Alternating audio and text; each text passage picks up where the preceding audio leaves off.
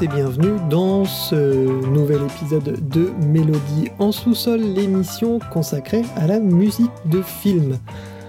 En ma compagnie aujourd'hui, les deux amis de Syllabéo, Adrien et Adi. Salut. Bonjour. Salut. Et puis également Docteur Baptiste. Salut Baptiste. Salut. Le sujet de cette neuvième émission déjà, c'est King Arthur de Guy Ritchie. Un King Arthur particulier qui a vraiment pour euh, distinction de se consacrer à un Arthur des rues, euh, voilà, interprété par Charlie Hunnam. On va tout de suite euh, commencer avec le premier extrait qui s'intitule The Born Et qui est composé par l'excellent Daniel Pemberton. C'est parti.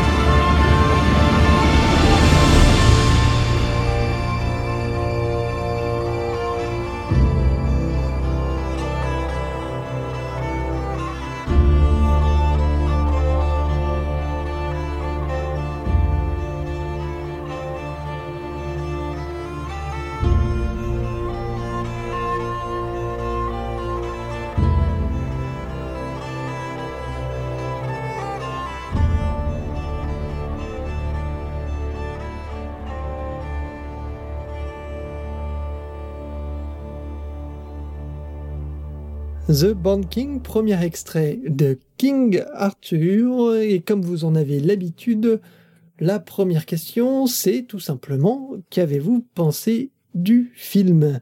Et ben, pour commencer, on va demander à Adrien. Eh bien, euh, je, je suis pas encore fixé. Je l'ai vu assez récemment. Je trouve qu'il déjà on reconnaît énormément la patte de Guy pour avoir vu euh, pour avoir vu ses Sherlock Holmes. C'est vrai que j'ai pas vu d'autres choses, mais il y a énormément dans sa manière de filmer, sa manière de réaliser, puis son, son traitement un peu des des, des, personnages et en particulier de la musique. Il y a vraiment une patte de Guy qui va à la fois euh, chercher vraiment à esthétiser ses ses ses, ses plans et sa, sa manière de sa manière de montrer des, des grandes étapes des personnages et euh, d'avoir des musiques qui sont très organique, très euh, presque clinquante.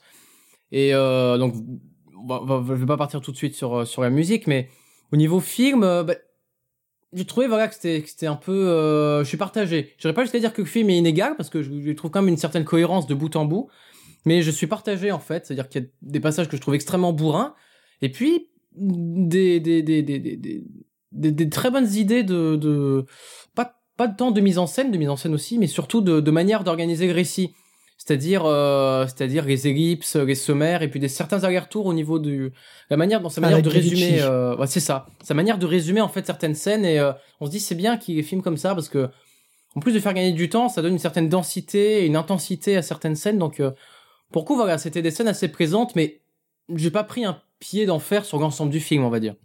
Baptiste.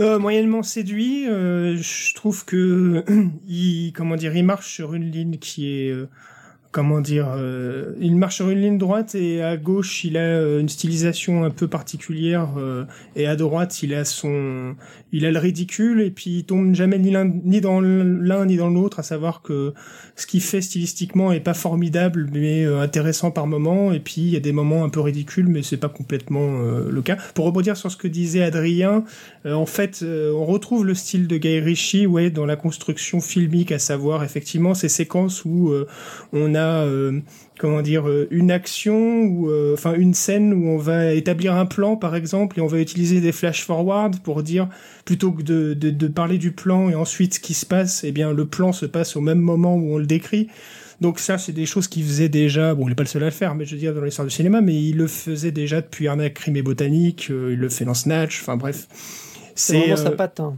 C'est mm. sa patte en termes de narration filmique véritablement. Ensuite, euh, esthétiquement... Il y a un petit euh, style Edgar White presque. Esthétiquement, je trouve que, comment dire, euh, il mélange un côté un peu médiéval. Euh, ça se voit dans les costumes, c'est ce que je disais. Euh, on voit, comment dire, euh, un mélange entre des costumes un peu classiques et puis des choses très modernes. je pensais justement à un film dont on reparlera plus tard, qui est Lancelot Premier Chevalier, où on avait donné le design des costumes à, à Jean-Paul Gaultier, ce qui fait que les les comment dire les chevaliers avaient une allure un peu particulière. Le film avait été pas mal moqué là-dessus d'ailleurs. Euh, mais euh, voilà c'est plus ou moins réussi. Il y a vraiment des séquences où ça rend très bien. Euh, et puis et puis voilà j'en dirai plus après. Hubert donne ton avis. Bah vas-y Adi je bon déjà je suis pas du tout d'accord avec Adrien. Il y a je trouve un manque total de cohérence dans ce film. Pour moi c'est même son plus gros défaut. On sent que justement au début, euh, Guy il a, il, a, voulu faire son film, il a voulu faire son film avec son style et que est-ce que c'est lui, est-ce que c'est un changement d'avis, est-ce que c'est la pression des producteurs, mais à un moment on lui a, on lui a dit de mettre une surcouche euh, le Seigneur des Anneaux. Bon, tu penses à la bataille d'ouverture avec euh, les, les mêmes éléphants, oui, oui. les trucs comme ça. Les éléphants, ouais, tout ça. J'y pensé plusieurs moments. Enfin, on sent que Tiens, qu'est-ce que, faut un olifant dans la légende du roi Arthur? En même temps, la légende du roi Arthur a énormément influencé le Seigneur On sent, on sent hein, vraiment que lui, justement, il voulait faire, comme tu dis, comme t'as dit au début, Hubert, un, Arthur urbain. Mm. À la fin, j'ai cru qu'on était au roi. Et c'est même, c'est les mêmes les moments les plus réussis. Mais euh, il y a eu euh, des, des reshoots, des, enfin des, et, et, ils ont refait un autre Arthur qui du coup m'a quand même surpris parce que la critique l'a quand même bien descendu. Euh, le public est pas du tout au rendez-vous, mais en, finalement, en y allant, j'ai trouvé ça plutôt plaisant. Et je suis même plutôt euh, dégoûté que ça se plante parce que du coup, ça devait être l'ouverture sur un univers partagé, enfin comme c'est la mode en ce moment avec les films de monstres, avec les films de euh, d'horreur et, les Marvel de faire les univers partagés. Ça devait en ouvrir un. A priori, ça sera pas du coup. Il y en a un autre qui arrive avec la momie avec Tom Cruise. Oui, voilà, c'est ça que je disais, les films d'horreur, parce que c'est des monstres aussi, du coup, mais c'est pas les mêmes monstres que que les Kaiju gars quoi. Et et du coup, plutôt agréablement surpris sans que ce soit euh, vraiment euh, incroyable mais plutôt inégal justement avec ces deux films qui se mélangent presque deux films en un. Mais je reste sur ma fin quand même de j'aurais bien vu euh, un univers partagé parce que les acteurs tiennent bien la route il y a quelques personnes qui sont quand même charismatiques j'aime de plus en plus Charlie Hunnam. Même, s'il a que peu de facettes de visage dans sa panoplie mais mais il reste quand même classe. Quoi. Et eh ben pour le, pour moi, je pense que je suis un peu de ton avis sans partager euh, tout à fait euh, ce que tu ce que tu dis, Adi, mais euh, je reste agréablement pas surpris dans le sens agréablement surpris parce qu'au final, j'aime assez le cinéma de, de Guy Ritchie, donc je, je, je suis pas je suis pas surpris mais par rapport finalement à tout ce qu'on a entendu et je trouve qu'il s'en il s'en sort pas trop mal euh, en proposant une vision qui est vraiment euh, la sienne avec son rythme avec sa, sa mise en scène euh, je trouve que d'ailleurs au niveau du rythme, il y a vraiment euh, des, des, des, choses très très bonnes sur la façon de raconter des. En fait, mais c'est bon, c'est vraiment le style Guy Ritchie avec des, des, des, narrations qui partent dans tous les sens, des retours, des flashbacks. Euh, on avance, on recule. Bon, mais tout ça, ça me, ça me va assez bien. Le reproche que je trouve particulièrement sur ce film, alors j'ai pas trouvé que ça ressemblait au Seigneur des Anneaux, comme tu le dis, c'est vrai qu'il y a cette, scène d'introduction euh, que je trouve d'ailleurs assez impressionnante et plutôt réussie. Enfin, la surcouche fantasy, on dira quoi. Pas forcément le Seigneur des Anneaux, mais c'est ça qui, qui m'a gêné, c'est plus la surcouche. Euh, alors j'ai pensé beaucoup à la façon dont Londres est fait euh, au niveau de la CGI. Le, j'ai beaucoup pensé au, je trouve plus le nom de cette Game of Thrones. Euh, je trouve que la façon dont c'est fait, c'était un petit peu, tu vois, un peu, presque cheap en fait, de la façon dont était fait le, où est constituée la ville de Londres, euh, avec ce, ce, décor un peu grisâtre, tu vois, qui, que je trouvais très proche de la ville de, je sais plus le nom de la ville dans Game of Thrones où, se retrouve euh, Royal. Euh, non, c'est pas Port. Ouais, un petit... Il y a un petit peu de Port-Royal, c'est vrai, mais un petit peu aussi de la ville où se retrouve Arya là, dans la saison 5 et 6. Euh... Mais bon, il y a quelque chose de... que je trouve très, très laid là-dedans. Et puis il y a ce, ce, ce, ce boss, entre guillemets, boss de fin qui fait beaucoup penser, je trouve, à, à God of War, cet énorme. God of War est sur le calibre un peu aussi. Euh, ouais, il y, a un côté vraiment. Même dans la mise en scène d'ailleurs. En parlant de jeux vidéo, je trouve que justement dans l'esthétique urbaine londonienne que tu décrivais, j'avais l'impression presque qu'il avait pioché dans des jeux comme justement The Order qui est qui parle de légende arthurienne d'ailleurs. Je sais pas si vous avez joué à ce jeu-là. Ah, qui, est, qui est steampunk pour le coup. The Order qui est steampunk et absolument et, et puis un autre aussi. Euh, il y avait des, comment dire Thief et puis euh, ouais. Euh, comment dire l'un des jeux m'échappe les euh, Dishonored voilà il a un petit peu il a un petit peu tapé dans cet univers là et moi je trouve que le film je sens la tentative d'hybridation. Donc déjà, j'en parlais au niveau des costumes, mais c'est aussi vrai, euh, comment dire, euh, en termes d'univers esthétique. Je trouve qu'il y a un petit peu un côté, euh, plus que Seigneur des Anneaux, un côté Robin des Bois Prince des voleurs rencontre 300, tu vois, la saleté, le, la boue de Robin des Bois Prince des voleurs dans les décors. C'est ce côté c'est justement c'est ce côté 300 que j'aime pas. Et, et, le côté très très stylisé de 300, c'est ça. Euh, c'est côté hybridation. Voilà, moi je trouve qu'il y a des tentatives d'hybridation dans le film qui sont plus ou moins intéressantes et euh, au niveau du style de Guy Ritchie, ça va aussi, euh, comment dire, euh, se traduire par une hybridation euh, musicale, à savoir entre rock, entre musique médiévale et musique de film, tu vois. Et ce côté recherche du rock, recherche d'hybrider une musique au rock, ça se ressent dans quand même pas mal de ces films déjà dans Sherlock Holmes. Donc là, je pense qu'on va avoir l'occasion de, de revenir sur la musique. Eh ben, on va enchaîner justement tout de suite euh, sur la musique avec un deuxième extrait euh, qui s'appelle Jack's Eyes Tale et qui ben, introduira donc cette partie, euh, cette grosse partie sur le score de Daniel Pemberton.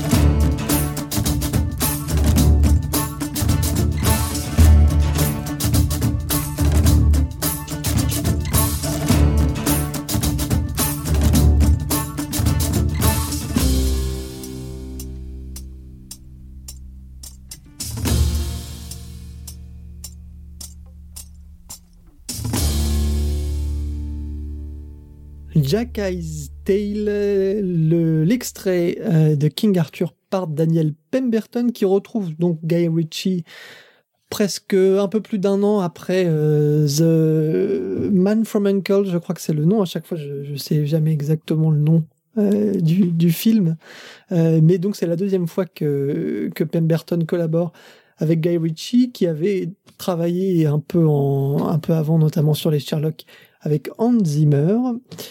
Vient maintenant euh, le verdict sur la bande originale. Qu'avez-vous pensé de ce travail de Daniel Pemberton? Baptiste Pour le coup, il est plutôt inventif. Euh, après, euh, si je parle, comment dire, de parce qu'on peut parler de, d'une BO de deux manières, la qualité de la BO, l'inventivité euh, pure de la musique, et, eh puis ensuite du mariage avec les images. Et eh oui. Alors dans l'inventivité de la musique, euh, on va en reparler, c'est pas mal. S'il y a des choses intéressantes.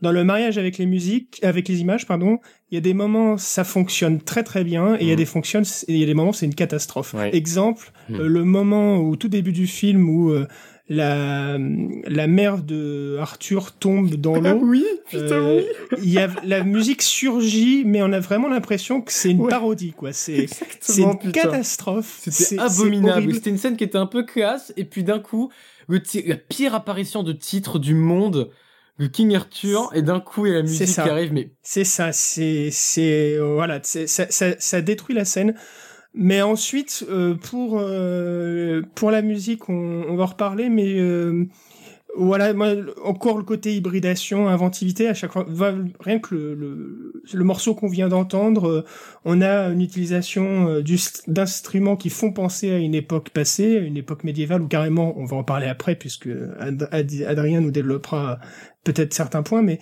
des instruments carrément médiévaux, euh, et puis on leur on, leur donne un rythme moderne voire rock. Là pour le coup moi je sais pas comment on peut définir ce rythme là moi je le, je, le trouve un peu rock justement. Oui, ça, et ça euh, ça je pense que c'est une consigne directe de Guy Ritchie. Et franchement c'est assez assez bien trouvé pour pas mal de morceaux. Très rapidement juste par rapport aux morceaux qu'on vient juste d'écouter comme ça c'est encore frais.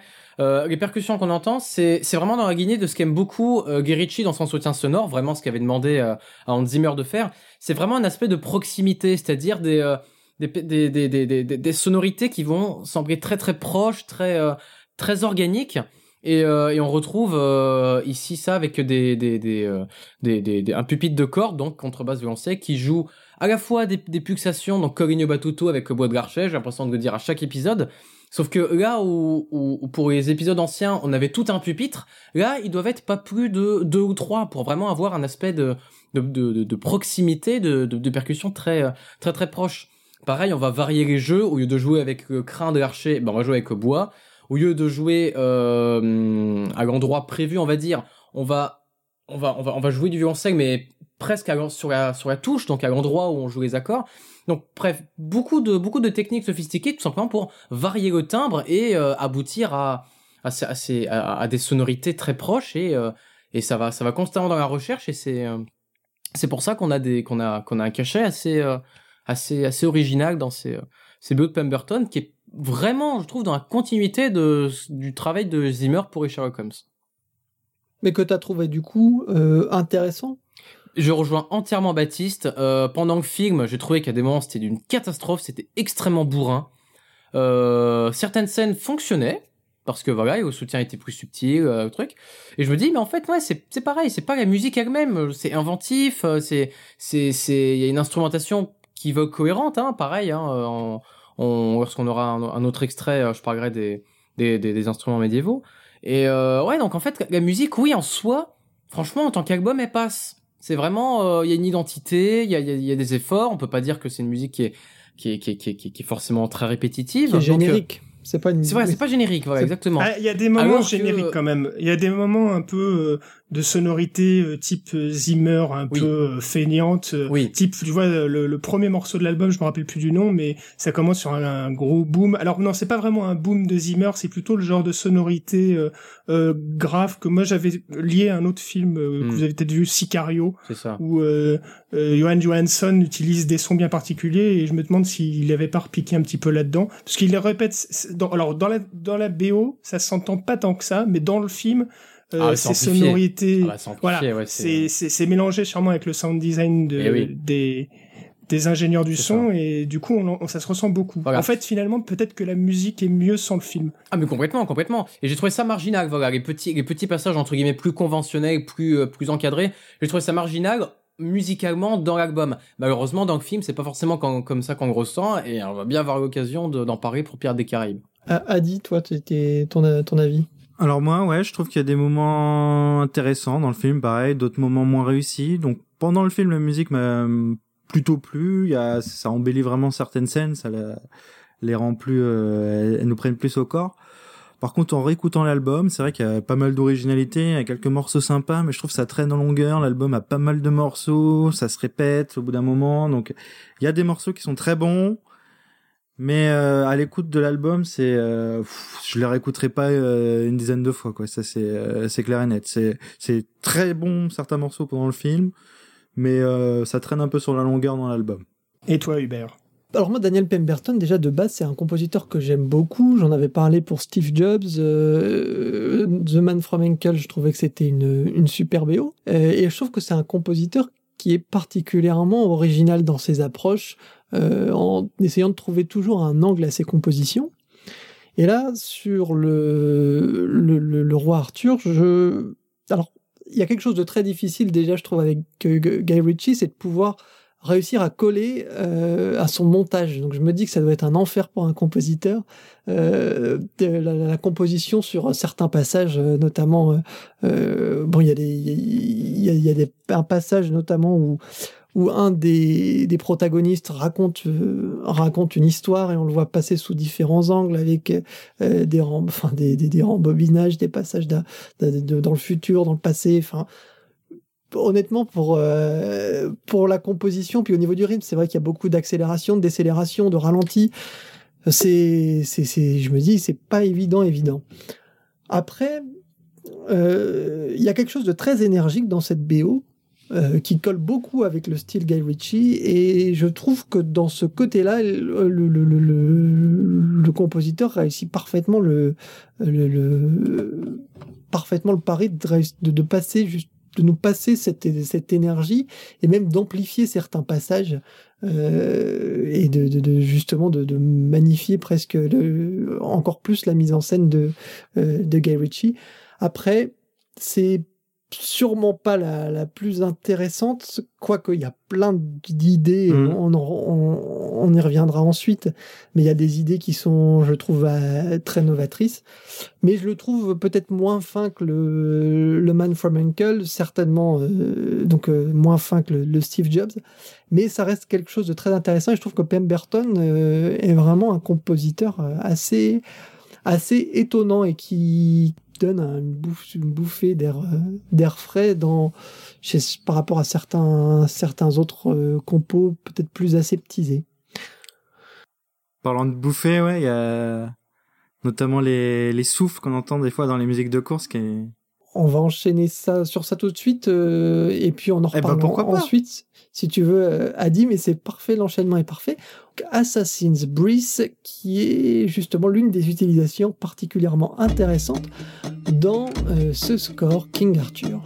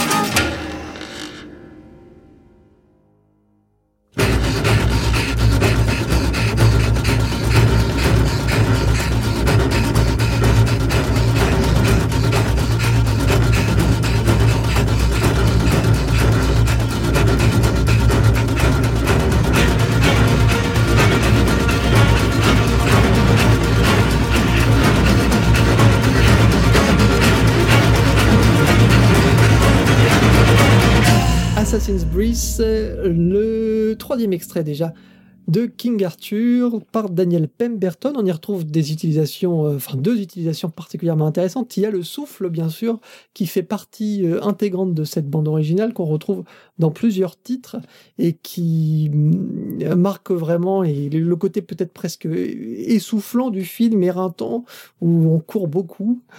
Et il y a également ce bruit de pièce qu'on entend et qui, pour le coup, se raccorde euh, notamment à l'histoire puisque on apprend que Arthur, dans sa jeunesse, euh, et juste avant euh, l'appel, euh, l'appel de l'épée, est presque un, un Mac hein, pour, pour, pour cette petite bande et, une sorte de, de, de voyou, de voyou des villes, donc qui manipule pas mal d'argent.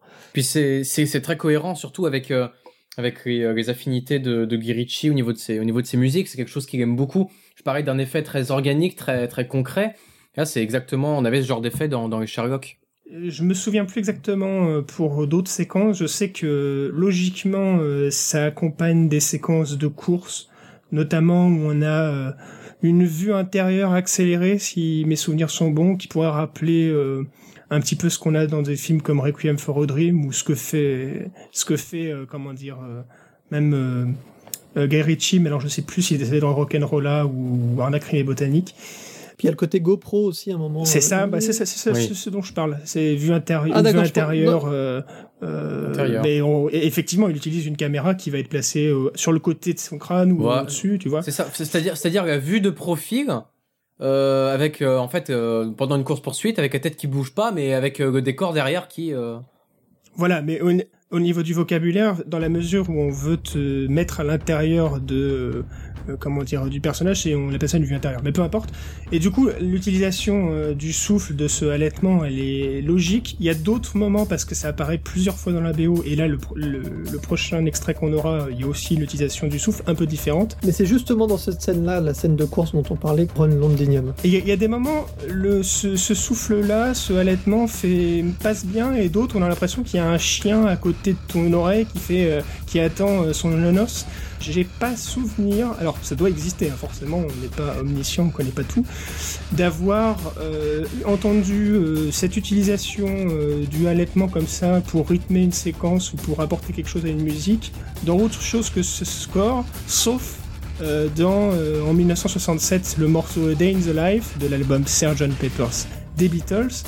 Et je l'ai, c'est un très court moment, mais très marquant parce que dans les années, enfin à la, fin des années 60, les Beatles changent plusieurs fois euh, la forme musicale pop rock et euh, A Day in the Life qui a influencé euh, beaucoup de morceaux, notamment Bohemian Rhapsody de Queen quand même, c'est pas rien. Voilà, avoir des, sonorités comme ça qui proviennent de différents pays ou de différentes formes, que ce soit instrumentales, organiques, et avoir ce, ce, ce allaitement-là, c'est particulièrement frappant à l'époque. Donc je pense que peut-être l'origine vient de là. Mais sinon, alors là, je vous pose la question à vous. Est-ce que vous avez déjà, entendu euh, ça autre part? Et je trouve que euh, l'idée de l'utiliser dans, dans, ce film est quand même assez intéressante. C'est quand même bien vu, quoi. Non, pour le coup, les, les, pièces, ça m'a fait penser à Monet de Pink Floyd, mais... Euh, bah, c'est vrai qu'il y a ce côté-là aussi de, Pink Floyd auquel on pourrait bien se repenser. Hmm. Mais le souffle, non. Mais c'est déstabilisant parce que c'est vrai que voilà, c'est pas le genre de sonorité. normalement, la musique, c'est extra diégétique.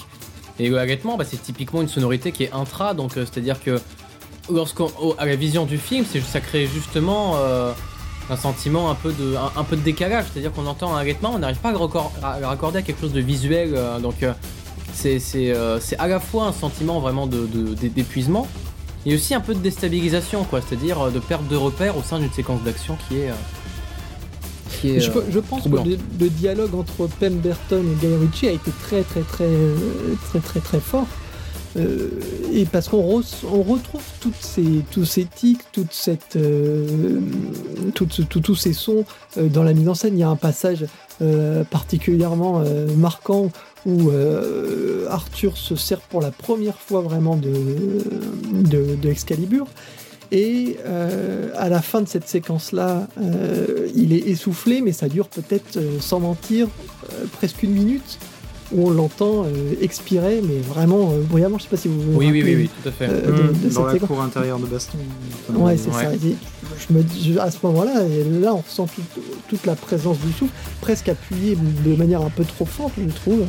Euh, mais du coup, qui trouve résonance dans, dans la bande originale. Et, et à ce titre-là, je trouve que peut-être euh, c'est c'est un très bel exemple de- du- de- d'un travail, de, vraiment un travail d'équipe quoi, sur, sur la musique. Sans, dou- sans doute, en plus, quoi quoi qu'il en soit de, l'origine, parce créative, que Guy Ritchie euh, est anglais et fan de, du rock anglais des Beatles, donc bon, mais à la limite que c'est- c'est- peut-être qu'il a pris ça comme modèle, par exemple, mais c'est vrai que l'utilisation est quand même assez unique et euh, je suis assez d'accord que ça, avec ce- tout ce, que- ce que vous venez de dire tous les deux, c'est ça. Ça donne un rendu quand même quand on l'entend la première fois sur la- le, le rythme de la séquence euh, qui est euh, Ouais, particulier, ça donne une véritable identité. Mais après, euh, à l'usure, il y a un moment, ça peut. c'est Enfin, un moment dans le film, j'ai trouvé ça un petit peu too much, un peu grotesque, quoi. Il y a un côté éreintant en fait, mais comme, dans le, comme le film finalement qui, Comme tous les films de Guy Ritchie, en fait. Sauf Snatch, peut-être, mais. Après, c'est vrai qu'il y avait certaines scènes aussi, c'était, c'était, il y avait des scènes, voilà, c'était assez, euh, j'étais assez partagé parce que, enfin, je trouve inégal dans le sens où, au niveau musical, voilà, il y a des, il y a des- vraiment des, des trucs, euh, il y, a des, idées qui sont opposées, quoi, entre l'apparition du titre au début et certaines scènes euh, de poursuite qui sont bien pensées. Enfin, au, au niveau qualité de soutien, enfin, ça, c'est quand même assez, euh, assez éloigné. Et puis voilà, pareil, aussi dans le sens euh, de l'originalité. Là, on vient de parler d'une originalité, donc avec les pièces de monnaie, le allaitement qui est, qui est là, au niveau sonore, c'est une originalité. Et, euh, et par contre, il y a des trucs qui sont très classiques, quoi. Par exemple, euh, en quelqu'un parlait d'influence de Game of Thrones, euh, là, pour le coup, niveau musique, on l'a. C'est-à-dire que euh, l'un des seuls trucs, si ce n'est le seul truc que les BO de Game of Thrones ont pour elle, c'est de faire de l'instrument principal le violoncelle solo. Tout simplement parce que, bah, dans un univers de Rick Fantasy, euh, donc Seigneur des Anneaux a quand même défini euh, énormément de codes, bah, utiliser un violoncelle soliste qui a une, une connotation très mélancolique et puis qui, en se rapprochant de la voix humaine, donne presque l'impression d'une complainte continue. Et ben c'est c'est c'est quelque chose qui a été utilisé pour voilà donner une, une teinte assez sombre et assez euh, assez dramatique.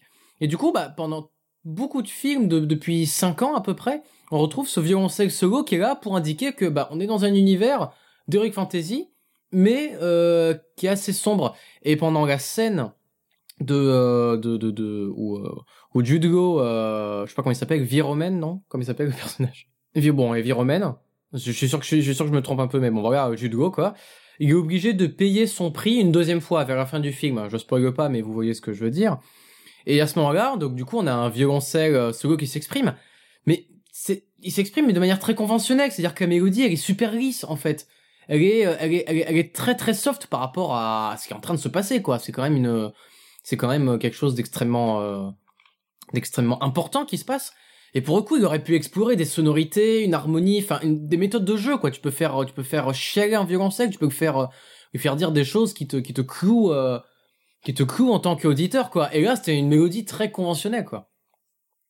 Ça revient un peu à ce que je disais au début, en fait, où t'as l'impression que les moments euh, très guirichiens, ils ont été réfléchis depuis longtemps, aussi bien euh, filmiquement que musicalement, alors que les côtés plus mythologiques, plus héroïques, fantastiques, bah ils sont, c'est une surcouche. La musique, c'est pareil, comme si ça avait été rajouté à la fin, vite fait, à l'arrache, euh, au milieu de toutes ces originalités, de toutes ces Tout à fait. ces innovations. Je sais pas ce que vous en pensez, mais moi c'est c'est le sentiment que ça m'a donné. Du coup, aussi bien au niveau de l'image que du son, quoi. C'est vrai, et là, de- c'est vrai que la scène que je citais, c'était même pas un moment de, épique d'Heroic Fantasy, c'était au contraire un moment qui bah, euh, était, était, aurait pu faire partie de ceux euh, euh, qui auraient été interprétés de manière, euh, de manière très, très marquée, à la, à la Guy Ritchie, alors que non, c'est c'est une scène qui, euh, qui euh, malheureusement a été, euh, a été comme tu dis. Toi, Baptiste, tu voulais parler euh, d'un extrait euh, et d'une bande originale qui t'a fait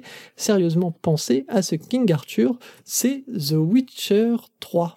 C'est ça. Moi, je, pour revenir euh, sur le discours que j'avais au début sur l'hybridation, donc entre instruments et musique médiévale et puis musique de film ou plus moderne.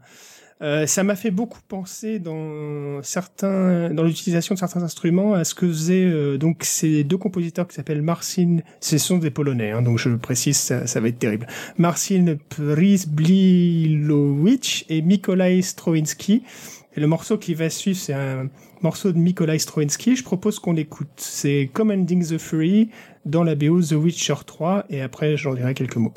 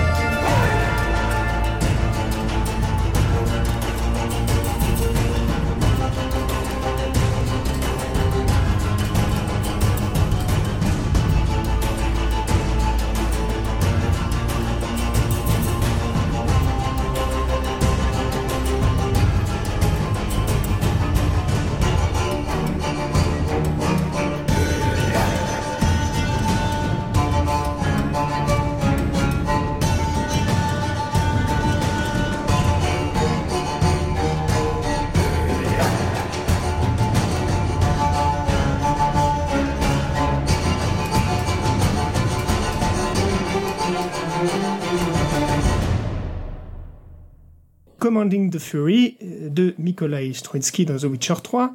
Et euh, cette euh, musique de The Witcher 3, elle est assez riche globalement. Elle varie un petit peu de style selon les morceaux et les morceaux plus lyriques, mais elle, elle se fait remarquer justement par le même le même timbre musical que Pemberton utilise, je trouve, dans le Roi Arthur, et notamment en dehors de, de comment dire du rythme un peu euh, médiéval sensiblement identique, elle se fait remarquer par cette utilisation non pas d'un violon, mais d'une vielle, qui est un instrument médiéval un peu ancêtre du violon, que Adrien, dont Adrien peut nous parler, et donc je trouve que l'utilisation de cette vielle, elle est vraiment commune euh, pour le coup à ce que fait Pemberton et peut-être que c'est euh, quelque chose qui est dans l'air euh, en ce moment, l'utilisation d'instruments très anciens pour faire des, pour accompagner des, de l'heroic fantasy. Donc Adrien. Bah, C'est-à-dire quoi C'est une recherche des sonorités. C'est c'est c'est c'est l'ancêtre du violon dans le sens où voilà ça s'accordait pas pareil, les cordes n'étaient pas du tout de en, dans la même matière.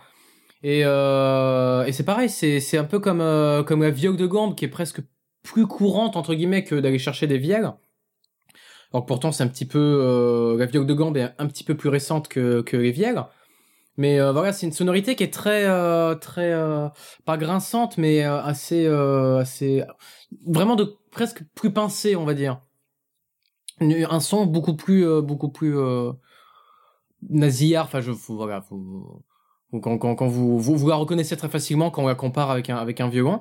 Donc voilà, en termes de recherche de timbre, c'est euh, euh, du pain béni pour pour aller chercher euh, pour aller chercher donner une connotation médiévale, alors que pourtant les vieilles instruments ne sont pas du tout contemporaines de l'époque d'Arthur.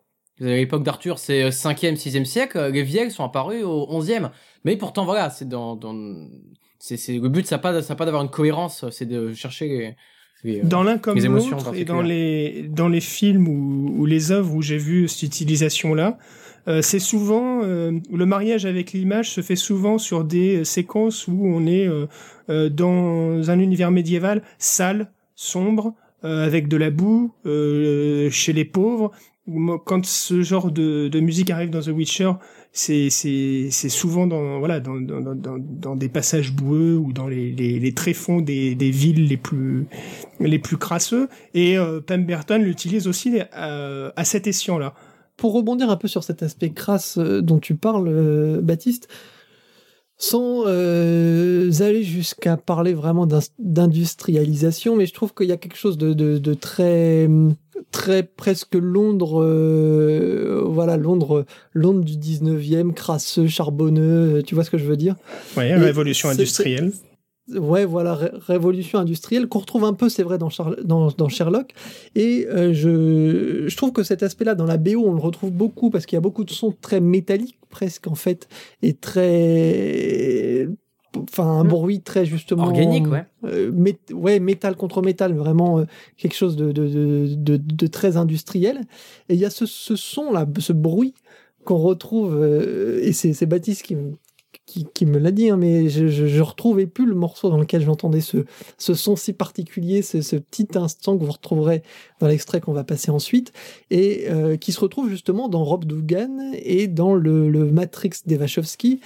Le morceau c'est Club to Death.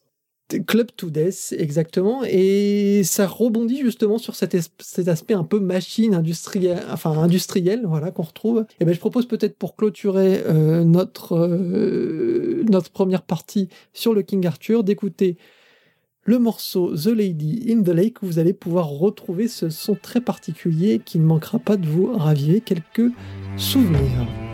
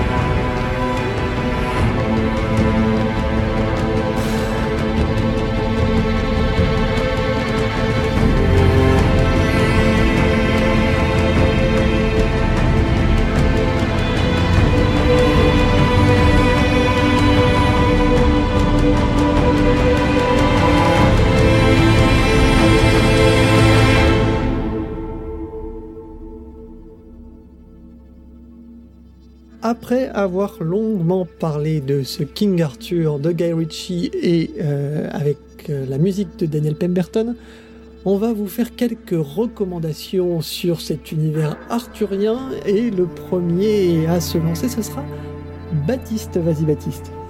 Alors euh, tout à l'heure j'avais évoqué brièvement Lancelot Premier Chevalier en anglais First Knight qui a été euh, moqué pas mal. Moi, c'est un film que j'aime beaucoup, mais euh, bon, qui a été moqué pas mal parce que euh, ça a un côté un peu cheap, les, costumes de Jean-Paul Gaultier dont que évoqué, etc., etc. Bref, c'est pas un film qui fait l'unanimité. Mais moi, j'aime beaucoup les acteurs, sont Sean Connery, Richard Gere et Guenièvre qui est joué par Julien Ormond. Bref, c'est un film que j'aime beaucoup et qui, comment dire marche sur justement l'alchimie entre les acteurs et euh, la manière dont la musique euh, crée la sensualité, euh, comment dire, euh, euh, du film et des relations justement entre Arthur Guenièvre et puis Lancelot Guenièvre et qui et la, et la rivalité. Alors la musique est de Jerry Goldsmith. C'est vraiment, à mon sens, l'une des qui, plus... Qui ça? Jerry Goldsmith. You know what ah, I mean? d'accord. je connais pas ce type. Euh, qui, et je pense que c'est pas c'est pas sa musique la plus connue, c'est pas sa musique la plus réputée, la, la plus réputée. Franchement, pour moi, c'est l'un de ses plus grands scores, c'est l'une de ses plus belles musiques. C'est quelque chose vraiment, je vous recommande 100 fois euh, euh, First Night. C'est un très très grand score. Il y a plusieurs, euh, comment dire, parties dans l'album. Un côté très fanfare, très cuivré, qu'on entend un petit peu d'ailleurs au début de ce morceau. Et puis surtout, il y a un thème romantique, mais qui est d'une beauté et qu'on va écouter maintenant. Le morceau est Promise Me, Jerry Goldsmith, First Night.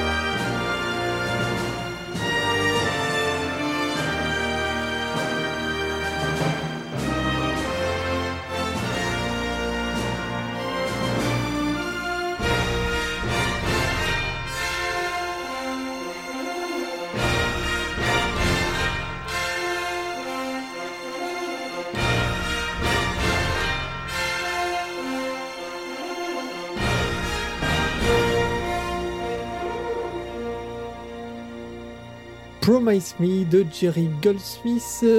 Bande originale, c'est First Night, une des bandes originales préférées de Baptiste.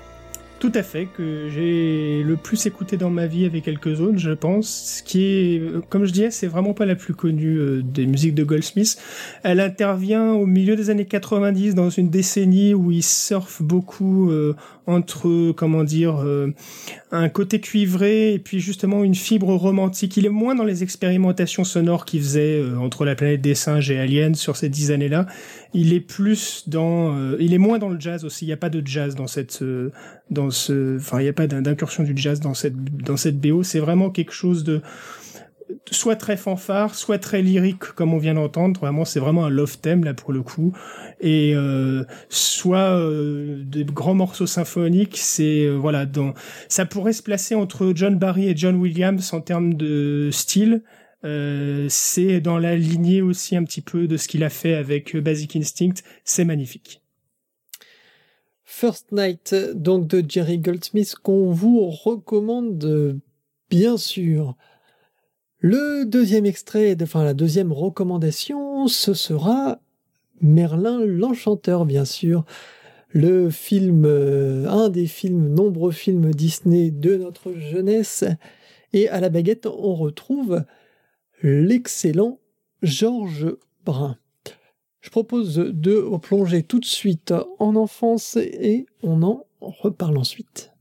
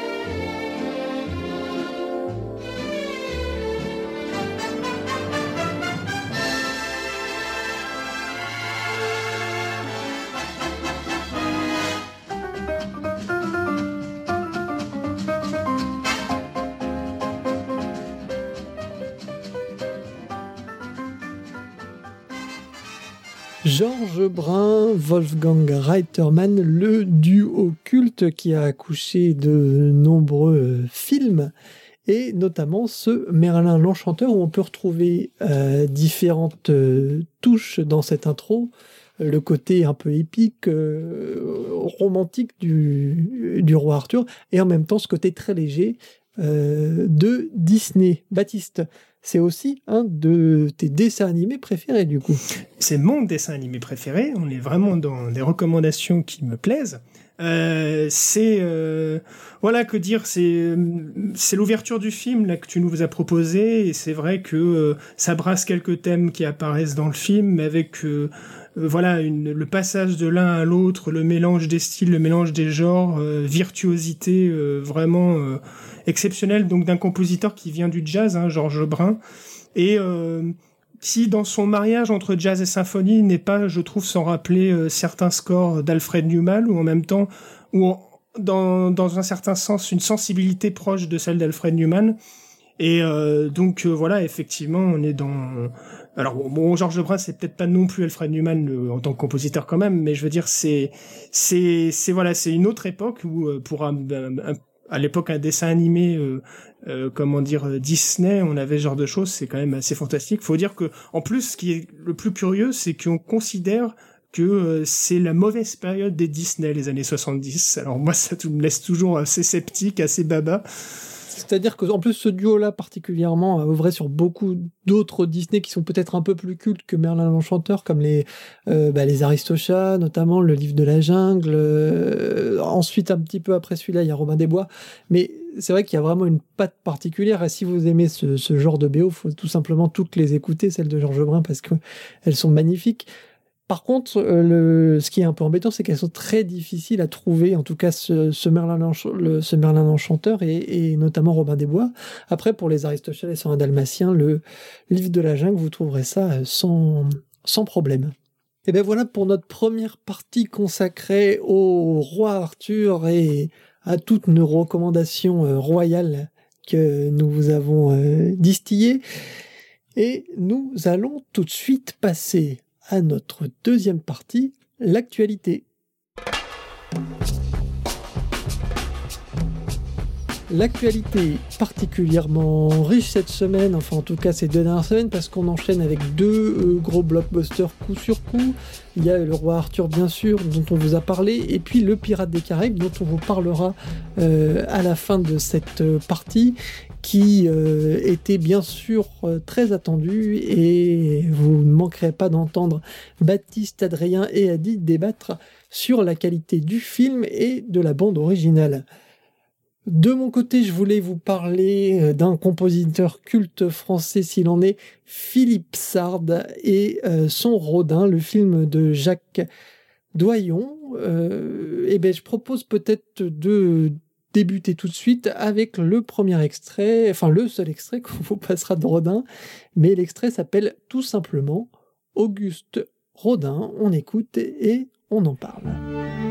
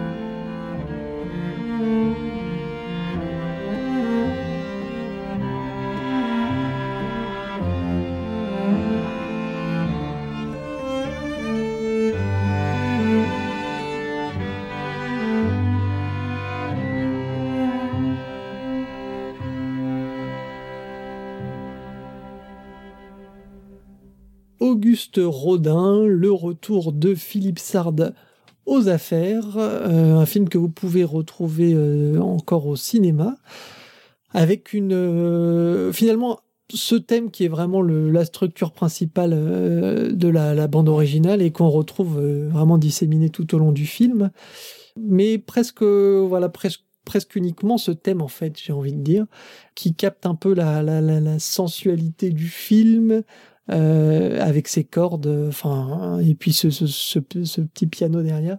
Moi, je, je, suis très client de Philippe Sard. Je sais pas ce que vous en pensez. Euh, on, les amis. on retrouve euh, vraiment, euh, comment dire, la, la proportion euh, de Sard à mettre en avant, je trouve, ses cordes, et particulièrement le violon. Euh, dans beaucoup beaucoup de, des BO que je connais de lui, euh, c'est quelque chose qui qui euh, voilà qui qui j'en parlais de Tess en off justement, tu vois. Et donc voilà, c'est c'est ça après là il utilise que le piano et, et le violon, on est d'accord hein Et j'ai l'habitude de l'entendre j'ai l'habitude d'entendre quand même chez Sartre, je sais pas si tu seras d'accord avec moi Hubert, un, un orchestre plus conséquent. Donc c'est, euh, on dirait, on a l'impression que c'est du Sard de, euh, comment bah, dire. que euh, c'est bah, ces dernières années, quand même, dans, enfin, c'est peut-être aussi par rapport au film, c'est-à-dire que là, Rodin, c'est vraiment sur Rodin et Camille Claudel, mais c'est vraiment un effectif très réduit, ne serait-ce que le film.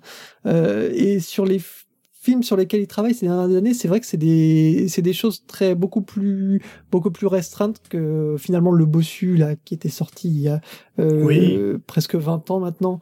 Euh, celui, avec Daniel Auteuil, oui. Euh, celui avec Daniel Auteuil, j'aimais beaucoup. T'avais une orchestration conséquente, euh, quand même. Mais là, c'est vrai qu'il y a eu Rodin, il y a eu Quai d'Orsay, il y a eu Les Deux Amis, qui sont presque des films réduits, des films... Intimistes. Bah, intimistes, voilà, c'est ça. Et je trouve que cet aspect de Sard est peut-être, c'est vrai, plus développé ces dernières années, mais c'est, ça marche très bien, je trouve. Enfin, Sard, globalement, à chaque fois, mais je suis, je suis séduit. Il y a un violoncelle aussi dans le morceau qu'on a entendu. Oui, violoncelle, exact. Donc ça fait trois instruments, euh, Violoncelle, violon. Parce que c'est, des, deux instruments qui, à eux seuls, en fait, recouvrent euh, quasiment toute la tessiture des cordes. Quoi. Le violoncelle, ça peut monter super aigu, bien au-dessus de la note la plus grave du violon, et du coup, voilà, il y a, y a à, eux deux, ils ont tout, euh, tout, euh, tout registre presque possible pour les cordes et le piano, bah forcément à lui-même, il peut tout faire quoi. Donc, euh. Pour des films d'auteur ou des films intimistes dans les années 2000, on, en a sorti pas mal de BO. Euh, alors j'ai pas d'exemple concret qui me viennent, mais je trouve qu'on a sorti un certain nombre justement de musiques de films euh, avec un, surtout en France, euh, avec un. Mais c'est exactement ça, c'est vrai. Ouais, je suis d'accord avec toi du coup par rapport à ce que tu disais. voilà, avec un orchestre réduit, c'est pas quelque chose qui se faisait énormément en fait avant. il y a des contre-exemples qui doivent exister, c'est pas le problème.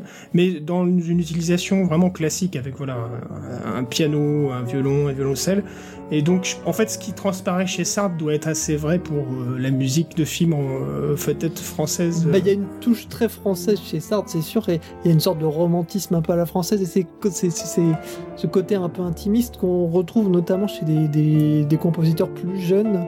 Euh, je pense notamment à Grégoire Hetzel, si, vous connaissez, en tout cas, c'est un, un, compositeur qui, qui utilise aussi beaucoup les cordes, et souvent dans des formations très réduites. Dernièrement, on peut l'entendre dans le film de Desplechin, Les fantômes d'Ismaël, mais euh, c'est vraiment un compositeur aussi intéressant. Mais c'est vrai que c'est une certaine, en tout, cas un certain pan de la composition à la française, et, je trouve qu'il est, il représente bien ça, Philippe Sard, même s'il représente euh, globalement un peu.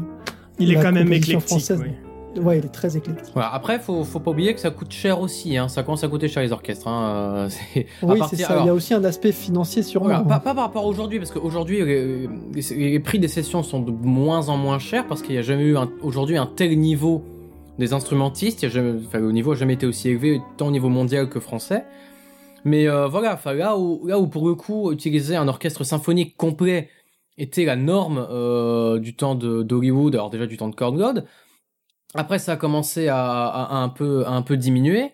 Euh, c'était très, ça a toujours été courant jusqu'aux années 90 et tout. Puis après, voilà, ça a commencé à être mis un peu en question. On est parti vers des. Euh, mais il y a toujours eu un, écart. Euh, pour Hollywood, c'est toujours le cas, c'est pas le problème. Mais il y a un écart de d'idées même de comment on utilise la musique de film entre la France et Hollywood. C'est moins vrai peut-être depuis 20, 30, 20 ou 30 ans en France, mais ça, a durement été vrai.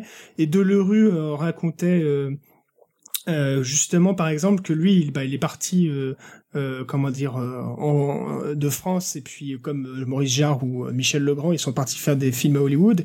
Et à Hollywood tu la musique de film la composition pour le film est pris extra, vraiment très très au sérieux. Il y a un budget très important qui est alloué. Et qui est presque 10% je crois. Voilà non ça, non ça, dépend énormément des films.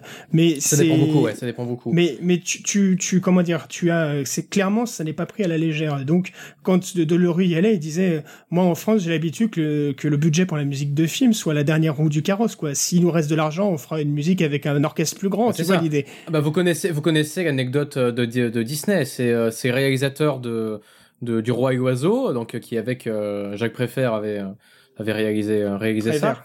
Hein? Non, non, t'as dit préfère, mais c'est Prévert. Non, non, Prévert, Prévert. Jacques Prévert. Et donc là, c'était, c'était pas lui, mais le réalisateur du Roi et l'Oiseau qui Paul dit Grimaud, Disney, le réalisateur. Euh, euh, qui dit euh, qui dit à Disney écoute à chaque fois je suis embêté pour la musique je suis toujours je suis toujours ric-rac à chaque fois pour pour pour mon budget musical. Et Walt Disney fait bah, de toute façon moi sur mes films c'est pas compliqué. Je divise mon budget en deux. Musique pas musique. 50% du budget de ces dessins animés au moins largement au début au moins.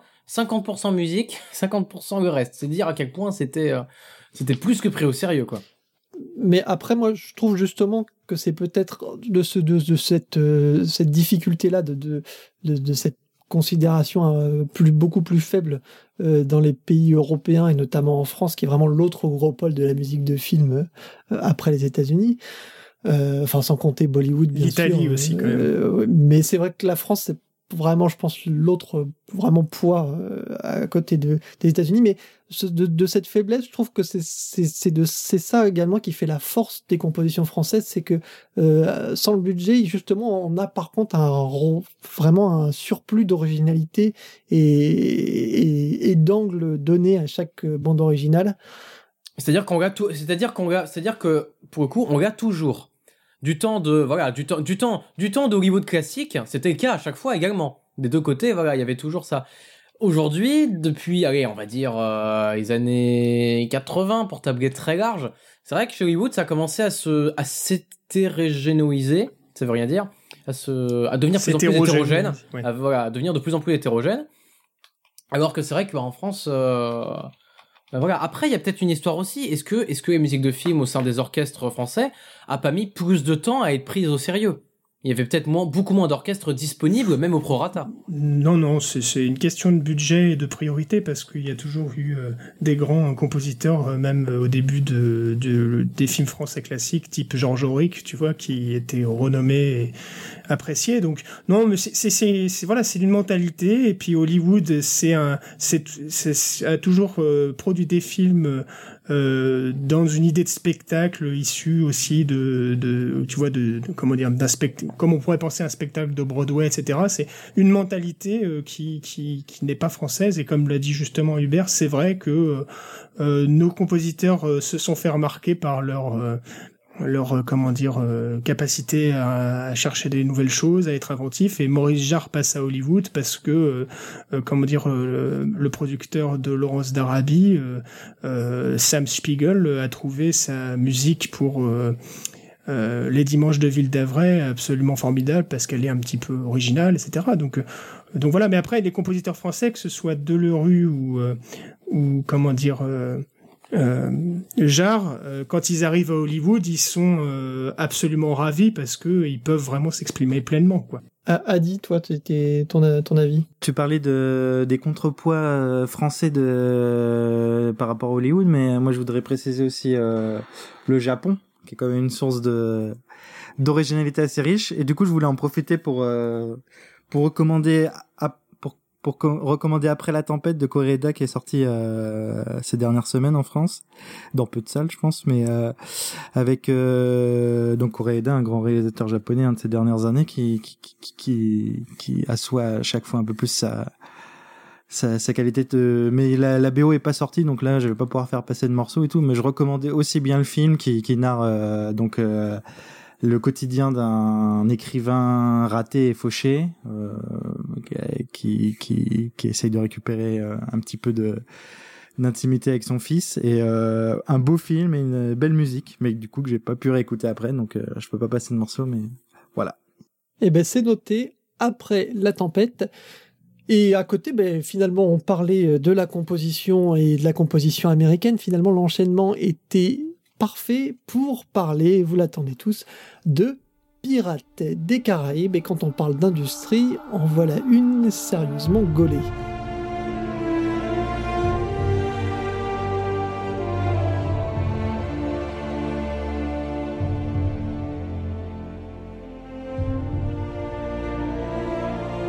Baptiste, euh, Adrien a dit vous avez vu le film, j'ai pas encore eu cette occasion, mais qu'en avez-vous pensé? Et puis qu'avez-vous pensé de cette bande originale que beaucoup attendaient après euh, le, travail de Zimmer sur les quatre premiers, bien qu'il y ait eu Klaus Badelt sur le premier aussi, mais euh, globalement sur la franchise.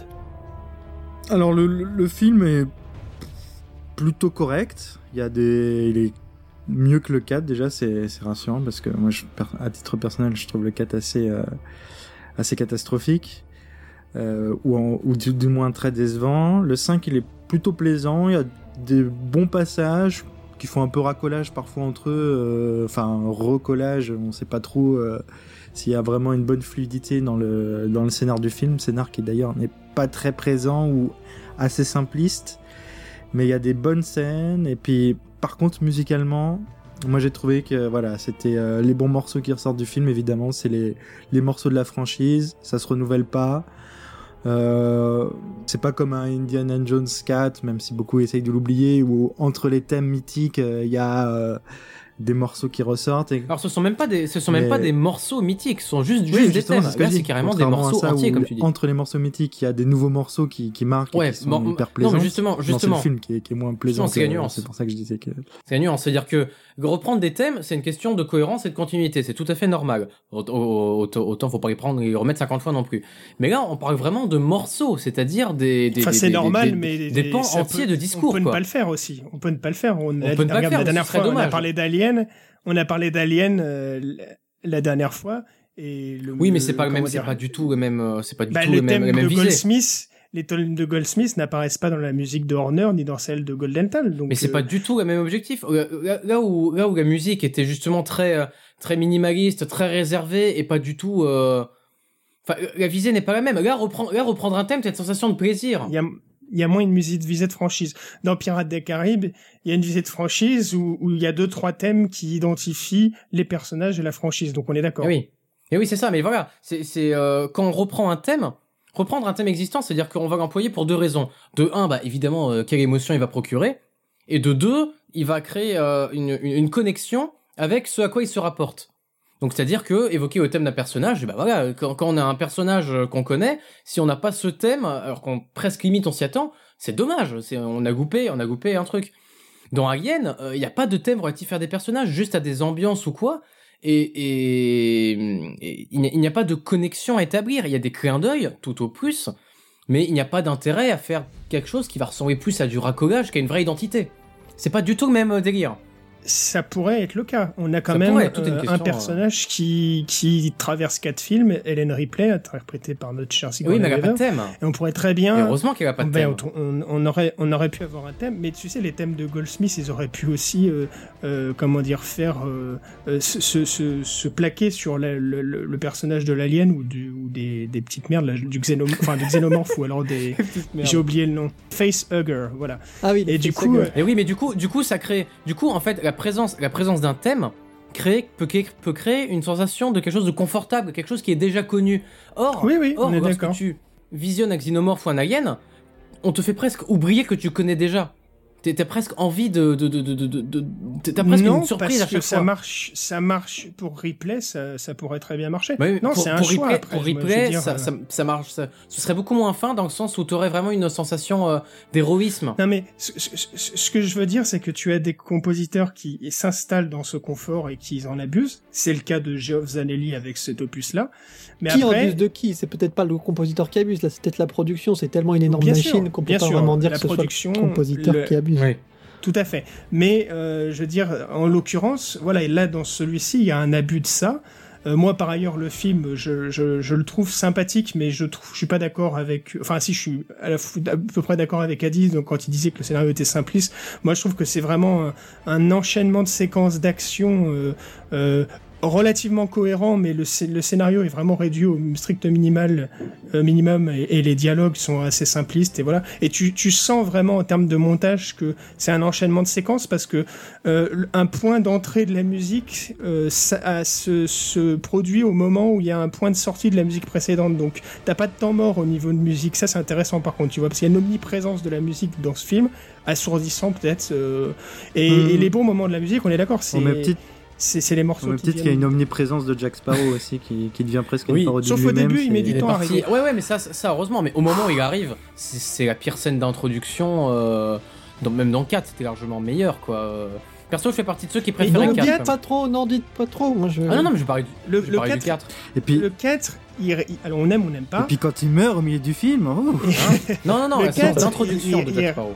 Oui oui, non pas sa mort au milieu du film, on est d'accord. Non, euh, le 4, euh, il comment dire, il y a quand même un scénario. Alors après, il est pas terrible non plus, mais je veux dire, il n'y a pas ce côté action, action, action, action, action. Il y a euh, quand même quelque chose d'un peu plus classique. Et puis, moi, je trouve que dans le 4, il y a quand même quelques musiques qui sortent du lot en comparaison de celui-ci. Ah bah, la musique des sirènes. Alors, c'est souvent noyé. C'est souvent soyé. C'est souvent, c'est souvent soyé. C'est souvent soyé. Euh, dans, euh, dans, comment, c'est souvent noyé dans des, dans un, un, amas sonore un peu dégueulasse. Mais il y a des choses qui, qui, qui en sortent. Et moi, je trouve que la, bon, la force de, de la franchise, c'est justement dans Pirates des Caraïbes 2, par exemple, il avait su, Zimmer avait su reprendre ce qu'il avait déjà fait. Parce que bon, c'est euh, marqué Close Badelt, c'est l'équipe. rien du tout. C'est c'est euh, Close Badelt qui a tout Non, mais ce que je veux dire, ce que je veux dire, c'est non, c'est faux. C'est l'équipe, euh, comment dire, euh, qui a fait euh, le score et Zimmer a retravaillé dessus aussi parce qu'il était pas, il était pas content. Je, sais de sources sûres pour pour avoir des contacts qui lui ont parlé directement que Zimmer n'a pas du tout, du tout, du tout travaillé sur Pirates des Caraïbes 1. Il devait le faire, mais, euh, mais Zimmer Malheureusement, je ne retrouve je ne retrouve pas ce documentaire parce qu'il était sur internet, mais il y avait un documentaire où tu voyais euh, comment dire. Oui, mais documentaire, c'est pas. Euh, Hans Zimmer. Une... Non, mais là, c'est une... juste une caméra qui suivait Hans Zimmer, qui parlait de son studio, etc. Et tu suivais euh, Hans Zimmer qui accueillait John Carpenter, en fait et une fille, mais comme la fille, j'ai pas retenu qui c'est, on s'en fout. Euh, donc, et John Carpenter lui faisait visiter euh, tous les studios et il leur, il lui montrait euh, comment il travaillait sur un opus et en l'occurrence, l'opus c'était Pirates des Caraïbes et il disait textuellement Hans Zimmer lui-même voilà, là on a fait, euh, on a travaillé sur cette musique, on a construit cette musique. Alors pour ce score-là, on, on, on, considère que c'est Klaus Badlel qui compose. Et dans la manière dont il disait, il disait parce que on compose tous ensemble, mais il y en a un qui travaille un peu plus et qui dirige un peu plus l'équipe que euh, que les autres. Et là, cette fois-ci, c'est Klaus Badelt, mais on est en train de le retravailler, et moi notamment sur certains morceaux, parce que je suis pas, on n'est pas très content de, de, du résultat. Donc c'est ça la réalité de Pirates des Caraïbes. C'est pas Klaus Badel qui a fait la musique seule, c'est comme d'habitude Hans Zimmer et son équipe qui ont fait, euh, sous le chaperonnage d'un compositeur parmi les 10 ou 15, euh, la musique Pirates des Caraïbes. Donc là, le chaperonnage, c'est Klaus Badel. Donc je, je, je, reprends, à moins que tu veux rebondir bah, dessus. mais Rapidement, si rapidement ça, documentaire... ça, c'est documentaire, c'est une chose. Mais euh, de manière un peu... De bah, c'est Hans Zimmer qui le dit lui-même. Ah non, mais il dit, mais devant une caméra.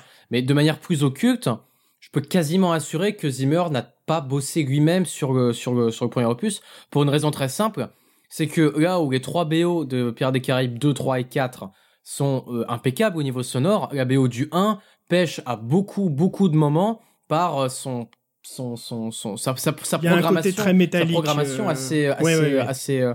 c'est c'est quelque chose que mais Zimmer lui-même ne laisserait pas passer. Mais pas dans sa thématique, oui, mais pas dans sa thématique, du coup, puisque les thèmes forts sont quand même tirés mais, Oui, oui, mais même, même les thèmes, ils n'ont pas été composés par Zimmer lui-même. Il y a pas, il y a, il devait le faire et c'était c'était le gars prévu à la base hein, ça, ça non mais justement d'où l'interrogation parce que tu peux critiquer peut-être le travail de Klaus Badelt suivant son application je sais pas sur le projet exactement mais euh, on peut toujours peut-être lui reconnaître euh, ces thèmes là ah, oui, qui oui, ont non, finalement marqué la saga. Ah, non je critique pas je, je critique pas Klaus Badelt. en plus il y a, y, a, y a des il y a des nouveaux thèmes dans le 2 et dans le 3, notamment David Jones, qui est quand même, non, mais même très, très, très, euh, très, très, marquant. Le morceau Jack Sparrow dans le, dans le 2, ah, qui est aussi très marquant et qui personnifie Jack, il est dans le 2, il est pas dans le 1.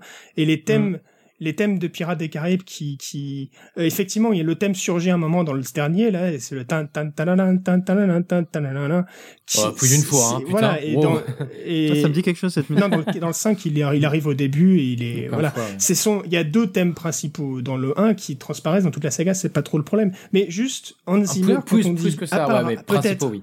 peut-être, peut-être avec Nolan. Hans Zimmer, quand il compose une musique de film, quand on dit Hans Zimmer compose, il faut Ah comprendre oui. l'équipe de Hans Zimmer compose. oui. Donc c'est pour ça que c'est pour ça que quand tu dis Hans Zimmer, c'est pas beaucoup investi, blablabla, blablabla, mais j'ai même pas forcément dit le contraire en parlant de Pirates des Caraïbes 1. Je dis juste que l'équipe a composé et Klaus Badelt a pris la supervision à ce moment-là. Mais Hans Zimmer s'est investi dans Pirates des Caraïbes, même si c'est pas lui qui a composé forcément les thèmes de Pirates des Caraïbes. Il s'est plus investi dans le Ce que 2, je veux dire, c'est ça qu'il s'est investi qu'à partir du 2. C'est ça que je voulais dire. Non, c'est faux. Il s'est investi dans le premier, ne serait-ce que pour euh, retravailler l'album. C'est pas lui, c'est pas parce qu'il ce que je veux dire, c'est que pour le 1, c'est Cosbadect et l'équipe technique de Zimmer, mais pas Zimmer lui-même. Et euh, dans le 2, c'est euh, Zimmer et son équipe technique. Mais si Zimmer considère qu'il faut retravailler le- l'opus et qu'il aide à retravailler Ah, pas l'opus, c'est forcément- ah, forcément forcément. qu'il y a pris part. Ah non. Ah bah, Bah, il peut, en il peut- l'occurrence, il peut considérer, il peut qu'il faut le retravailler sans, sans le retravailler.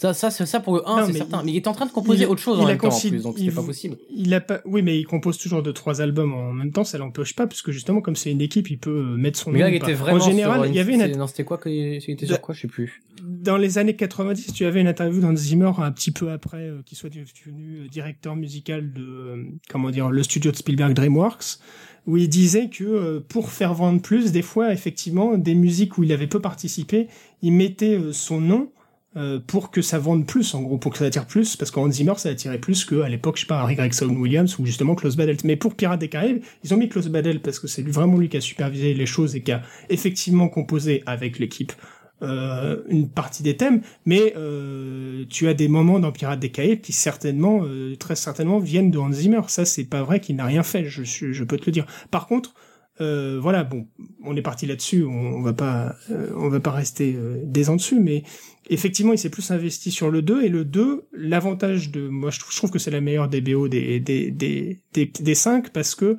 elle arrive habilement à mêler ce que l'équipe de Klaus Badelt, donc on va dire du 1, a fait, avec des beaucoup beaucoup de, de nouveaux thèmes qui sont restés dans le 3, 4 et le 5. On parlait de David Jones, euh, euh, il y a aussi le thème de Tia Dalma qui se, retrouve, qui se retrouve dans le 3, le thème de Jack Sparrow, etc. Et euh, il en a fait presque une symphonie dans le 2. C'est le seul album où je trouve qu'il y a vraiment une cohérence de A à Z euh, sur, entre toutes les musiques. Tu vois ce que Ouais, je veux ouais. dire? Après, vous serez peut-être pas d'accord. je, je, je trouve, je trouve que j'engloberais le 3 aussi dedans.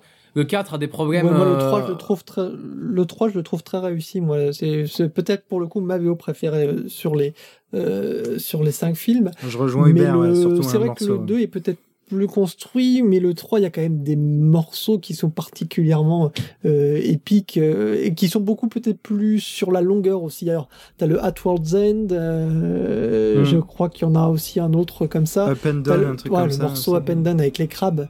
Euh, je crois que c'est ce, Mm. ce passage-là. Mais, euh, mais c'est vrai qu'il y a beaucoup de morceaux iconiques. Mais du coup, on peut dire que le travail de Geoff Zanelli, en tout cas, vous, vous a pas séduit. Ah, pas du. Non, ben, il, Non. il- c'est, comment dire, il fait des liens entre les, les thèmes préexistants et justement, il n'y a pas du tout ce qu'il y a dans le 2. Déjà, il n'y a pas forcément une cohérence de la BO puisque tu prends des, des choses qui viennent de, de- d'autres épisodes, d'un épisode puis d'un autre puis d'un autre. La seule cohérence qu'il y a, c'est, ben, je, on va pas le spoiler, mais il y a une scène post-générique dans Pirates des Caraïbes 5. Donc restez pour la scène post-générique et il y a un thème qui surgit, euh, qui est lié à un personnage. Donc voilà, là il y a une cohérence, mais moi, encore une fois, je trouve que Hans Zimmer euh, et son équipe, ils ont, avec le 2, presque produit une symphonie, un- une BO cohérente de bout en bout. Et euh, ça, même des morceaux qui sont, je sais pas, comme des suites qu'il y a dans les, la musique de John Williams, tu vois, le morceau He's a Pirate dans, dans Pi- Pirates des Caraïbes 2, ça dure 8 ou 9 minutes, je crois. C'est vraiment un grand morceau de musique symphonique. C'est c'est un trait, je pense, l'un des meilleurs passages de toute la saga.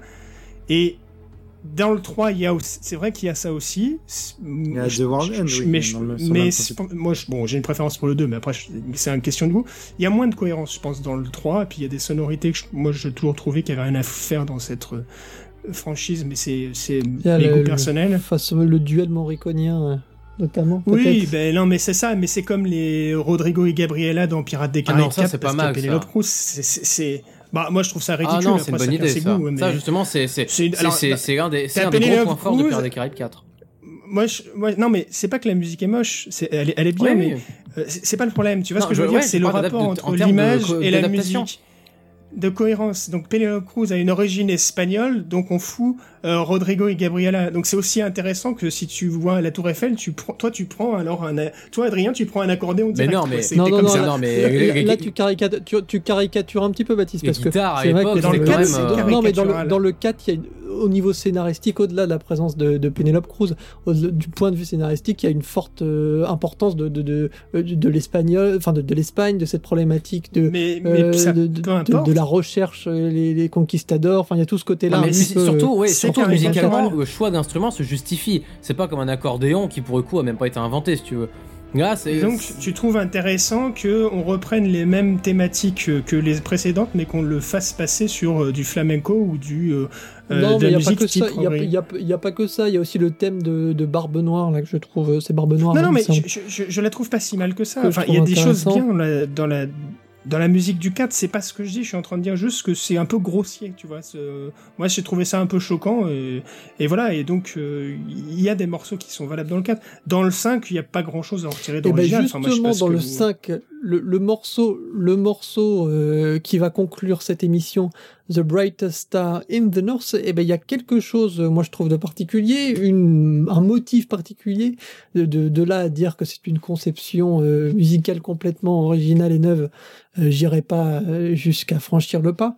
Mais en tout cas, je trouve qu'il y a cette touche-là, peut-être, euh, qui est, à défaut d'être complètement neuve, au moins un petit peu original, avec un, thème qui semble nouveau et qui conclura donc cette émission. Est-ce que vous avez des choses à rajouter sur ce Pirate des Caraïbes? On pourrait en discuter des, heures et des heures, hein, mais c'est vraiment euh, si vous avez des choses à dire, faites bref. Oui, euh, pour venir sur le 5, du coup, euh, alors le passage, euh, puisque tu vas montrer après, c'est l'un des seuls légers petits, petits prémices de début d'originalité dans la BO du 5, parce que soyons clairs, 80% de la BO existait déjà. C'est-à-dire, il y a, c'est que des, c'est quasiment que des reprises. Déjà, dans, quand on est dans la séance au cinéma, c'est-à-dire, faut vraiment tendre l'oreille pour repérer des trucs qu'on n'a pas déjà entendus. Euh, même s'il y a un mixage qui est un peu différent, parce que forcément c'est réenregistré, c'est pas mixé pareil, bah c'est pas meilleur que ce qu'a pu faire Zimmer, donc euh, euh, ou du moins Zimmer quand il supervisait, etc. Euh, même si c'est toujours l'équipe, euh, pareil, hein, Geoff Zaneghi, ça reste l'équipe. au niveau des thèmes, on en a deux. Il y en a un qui est archi mineur, qu'on entend quatre fois dans le film et qu'il faut attendre le générique avant d'être sûr. Il y en a un autre qui est invisible le premier, c'est celui du Trident, et le deuxième, c'est celui de euh, Salazar. Euh, celui de Salazar, il est... alors déjà, le premier du Trident, il a quasiment pas d'identité, il ressemble vraiment beaucoup à celui de Will et Elizabeth, donc pour les différencier, c'est chaud. Et celui de Salazar, euh, pour pour pour il est tellement pauvre en fait au niveau au niveau rythmique, mélodique et tout que il offre pas un développement de taré et surtout il est pas affirmé et voilà le, choix de le choix du mixage euh, dans le film ne met pas du tout ce thème en avant et putain, pourtant, moi qui, moi ai oreille sur la musique quand même pendant un film, euh, même si j'essaie de m'en détacher un peu, j'ai pas entendu une seule fois un leitmotiv, alors que pourtant dans la BO, bah, force de constater qu'il est assez souvent. Donc voilà, au niveau des thèmes, quasiment rien. Au niveau des instruments, euh, c'est pareil, on retrouve l'orchestration type de, de tout ce qu'avait fait Zimmer, mais surtout, c'est fait c'est exactement la même chose. On n'a pas, comme disait Adi, certaines reprises de thèmes. Il disait très bien, on a des reprises de morceaux entiers. Et là, c'est un gros problème parce que un morceau, c'est, un morceau, il va raconter quelque chose. Il a été fait pour coller à une situation précise. Et dans la scène finale, on retrouve la musique, dans la, dans la scène finale du 5, on retrouve la musique de la scène finale du 3, euh, et, qui a été collée là juste parce qu'elle est classe. C'est la seule raison pour laquelle elle est là. Parce que, à part l'esprit de sacrifice, je vois pas pourquoi cette musique est là. C'est-à-dire que t'as une musique qui raconte quelque chose, qui colle bien, qui, est chargée émotionnellement, et puis d'un coup, on te fout un truc dans un contexte différent. Enfin, c'est ça, ça, ça, lui fait perdre absolument toute son, toute son intensité, toute sa crédibilité. Et puis ça, ça abaisse la musique à un simple rôle de papier peint. Là où pour le coup, bah, l'omniprésence d'une musique dans Pirates des Caraïbes, elle est censée apporter un plus, elle est censée apporter une identité. Là, elle est omniprésente, oui, mais c'est comme un papier peint qui est partout. Voilà, c'est, Pour conclure, le problème de cette BO est... ressemble beaucoup au problème du film. C'est que sans spoiler tout ce qui se passe, il y a un côté réunion de famille dans le film. Il y a très peu, en fait, il n'y a pas beaucoup de personnages originaux. Il y a Salazar, il y a euh, euh, un couple qui va se former, euh, mais c'est bon qui qui est un petit peu fade. Mais je veux dire, voilà, il y a un côté réunion de famille, il y a un côté on reprend euh, tout ce qui a été fait dans les autres films, et ça, je parle du film, hein, je parle pas de la musique. Et du coup, bah, c'est logique finalement. C'est presque un peu triste, mais c'est presque logique d'avoir une BO qui soit bah euh, pas originale, anti-originale, et qui reprenne ce qui a été fait dans les autres films. Et en ça, la musique s'y est bien au film. Beaucoup de fan service. Ah ouais, bah même, quasiment que ça, quasiment que ça. Hein. De l'animation. Pirates des Caraïbes, Dead Mental, No Tales, vous l'aurez compris, un film qui manque d'originalité comme sa euh, bande, euh, pour le coup, originale euh, à moitié. Mais on conclura tout de même sur un extrait qui s'intitule The Brightest Star in the North et qui inaugure un nouveau thème pour contredire tout ce que vous avez dit sur cette BO. Merci à tous de euh, nous avoir écoutés encore une fois pour cet épisode de Mélodie en sous-sol. Je rappelle, comme à chaque fois, hein, puisqu'ils sont toujours sur le pont, que euh, Adi et Adrien, euh, vous pouvez les retrouver sur la chaîne Silla BO sur YouTube, une chaîne bien sûr de passionnés sur la musique de film. Vous en apprendrez beaucoup avec euh, des petits de, de, nouveaux épisodes à venir, je suppose. Oui, sur euh, Danny Elfman et Tim Burton, comme on l'avait annoncé. Danny Elfman et Tim Burton, ça arrivera très bientôt. Baptiste, merci euh, de ta présence et d'avoir éclairé de ta culture cette émission. Salut, salut.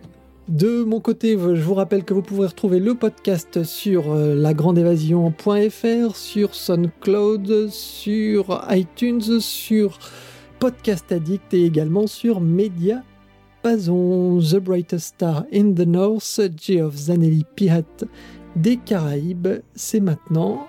Portez-vous bien et à très bientôt. Ciao. Salut. Salut.